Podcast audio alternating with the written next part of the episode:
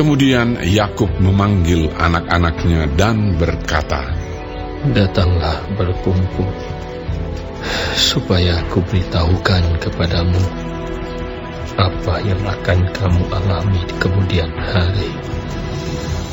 Berhimpunlah kamu dan dengarlah, ya anak-anak Yakub, dengarlah kepada Israel, ayahmu.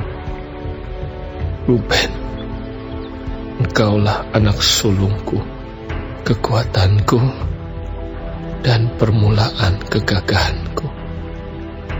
Engkaulah yang terutama dalam keluhuran, yang terutama dalam kesangkupan.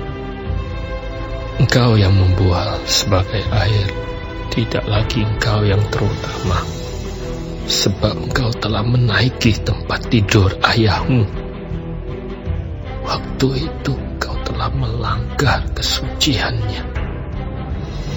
Dia telah menaiki petiduranku." Simeon dan Lewi bersaudara.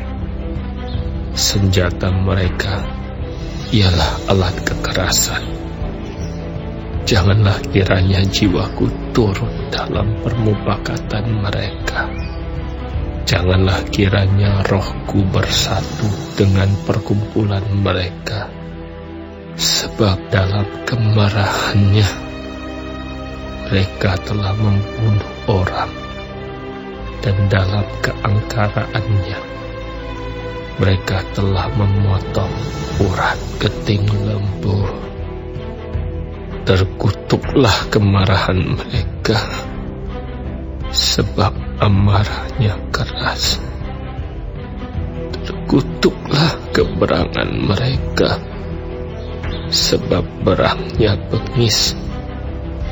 Aku akan membagi-bagikan mereka di antara anak-anak Yakub dan menyerahkan mereka di antara anak-anak Israel. Yehuda, engkau akan dipuji oleh saudara-saudaramu. Tanganmu akan menekan tengkuk musuhmu. Padamu akan sujud anak-anak ayahmu.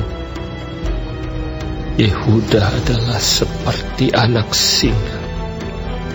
Setelah menerkam, engkau naik ke suatu tempat yang tinggi. Hai anakku, ia meniarap dan berbaring seperti singa jantan atau seperti singa betina. Siapakah yang berani membangunkannya? Tongkat kerajaan tidak akan beranjak dari Yehuda, ataupun lambang pemerintahan dari antara kakinya, sampai dia datang yang berhak atasnya. Maka kepadanya akan takluk bangsa-bangsa. Ia akan menambatkan keledainya pada pohon anggur, dan anak keledainya pada pohon anggur pilihan. Ia akan mencuci pakaiannya dengan anggur, dan bajunya dengan darah buah anggur. Matanya akan merah karena anggur, dan giginya akan putih karena susu. Zebulon akan diam di tepi pantai laut. Ia akan menjadi pangkalan kapal, dan batasnya akan bersisi dengan Sidon. Isakar adalah seperti keledai yang kuat tulangnya, yang meniarap diapit bebannya.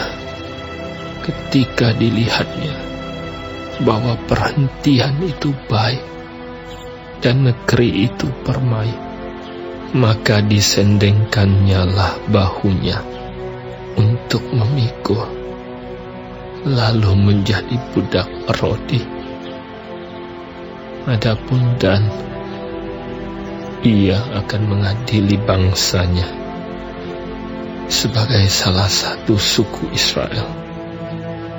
Semoga Dan menjadi seperti ular di jalan, seperti ular beludak di denai yang memakut tumit kuda sehingga penunggangnya jatuh ke belakang.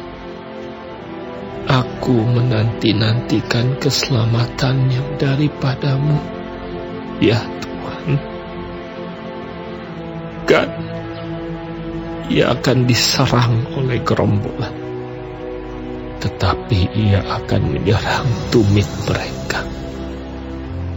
Asyir, makanannya akan limpah mewah, dan ia akan memberikan santapan raja-raja. Naftali adalah seperti rusa betina yang terlepas. Ia akan melahirkan anak-anak indah. Yusuf adalah seperti pohon buah-buahan yang muda, pohon buah-buahan yang muda pada mata air. Dahan-dahannya naik mengatasi tembok. Walaupun pemanah-pemanah telah mengusiknya, memanahnya dan menyerbunya, namun panahnya tetap kokoh dan lengan tangannya tinggal liat. Oleh pertolongan yang maha kuat, pelindung Yakub, oleh sebab gembalanya, gunung batu Israel, oleh Allah ayahmu yang akan menolong engkau, dan oleh Allah yang maha kuasa yang akan memberkati engkau dengan berkat dari langit di atas, dengan berkat samudera raya yang letaknya di bawah, dengan berkat buah dada dan kandungan. Berkat ayahmu melebihi berkat gunung-gunung yang sejak dahulu, yakni yang paling sedap di bukit-bukit yang berabad-abad. Semuanya itu akan turun ke atas kepala Yusuf, ke atas batu kepala orang yang teristimewa di antara saudara-saudaranya. Benyamin adalah seperti serigala yang menerkam.